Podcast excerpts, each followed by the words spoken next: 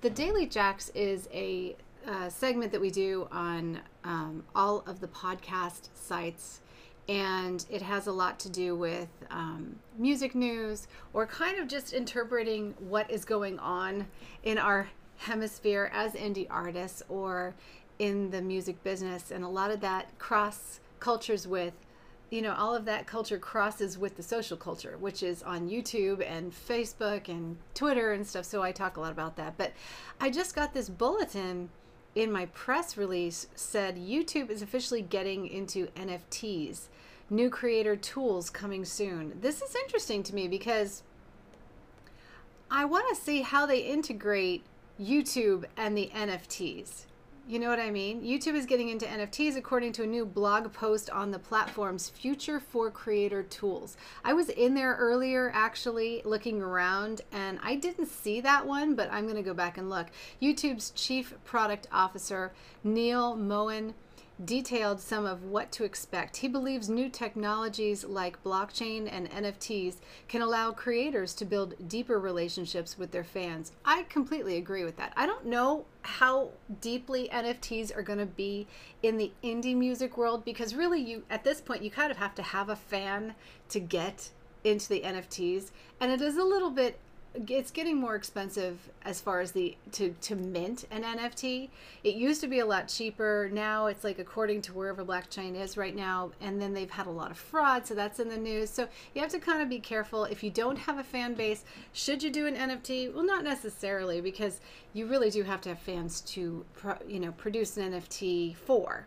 Otherwise, if you just put it up there, it's just not gonna just I mean, randomly, it's really not going to get anywhere unless you're heavily promoting it. And these days, there's a lot of points of entry, but there's also a lot of barriers for entry, as you well know, if you're an indie artist and you're trying to get exposure out there. NFTs are the same thing. Just having one doesn't necessarily mean it's going to sell. It doesn't necessarily mean it's going to be seen because there's a sea of them at this point. So, unless you were really early in or you're specifically marketing to the NFT market. And there's collectors just for NFTs, right? There's people that just they have a lot of Bitcoin, they have a lot of this, they have like millions of dollars that they can't really use on anything else. So NFTs are good.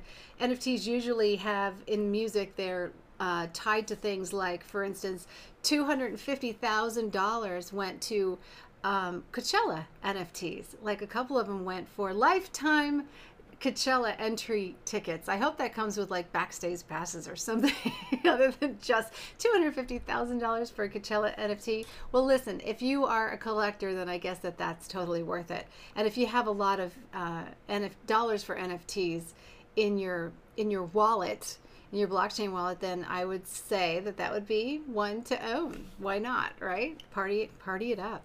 All right, the company has clarified how NFT ownership will come up against the copyright laws, which is, can I just say it? It's it's good and it's bad for so many reasons. But the company has clarified this. The NFTs establish ownership of a digital asset with a public record of each transaction, but it does not transfer copyright from the original owner to the buyer.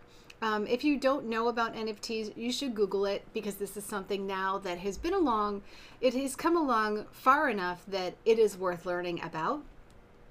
And it's basically when you mint an NFT, it's minted to like a, a visual, right? That is usually a graphic visual, something that moves, but it tracks ownership and it can be transferred um, for Bitcoin dollars or, you know, um, I don't know, do they call it Bitcoin dollars or internet money currency?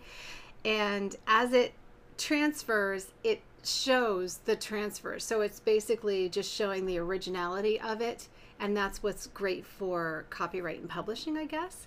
And then it kind of can gain money or lose money as it changes from hand to hand.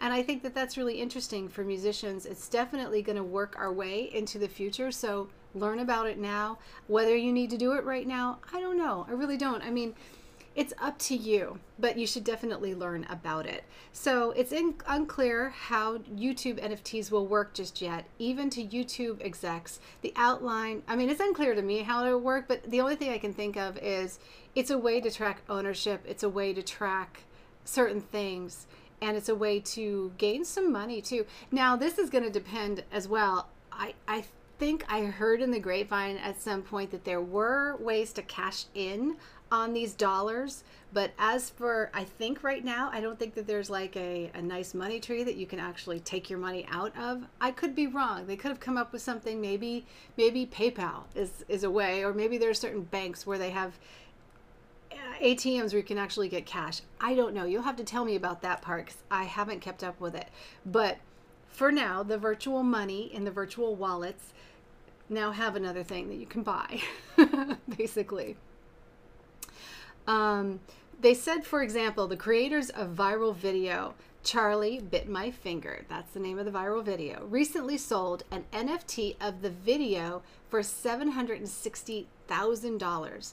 There's a lot of consider there's a lot to consider in making sure we approach these new technologies responsibly.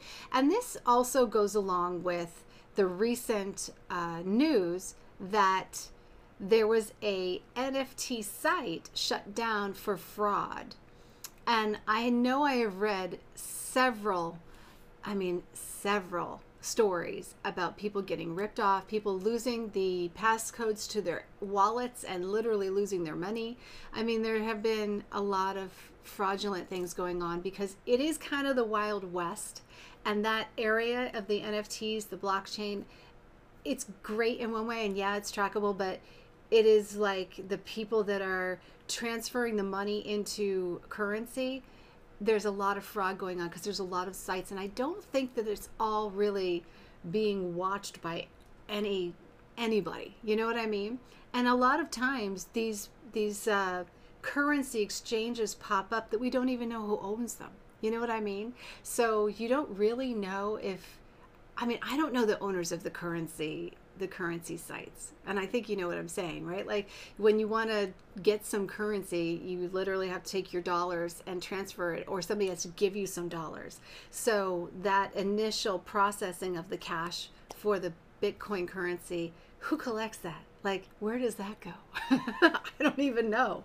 And I don't think a lot of people know when they do it. And there's several sites because there's several wallets that will allow you to sign up and transfer your real dollars into you know the bitcoin currency. So that's where it gets a little bit you know suspect for me. But anyway i wanted to bring this up. Let me know what you guys think.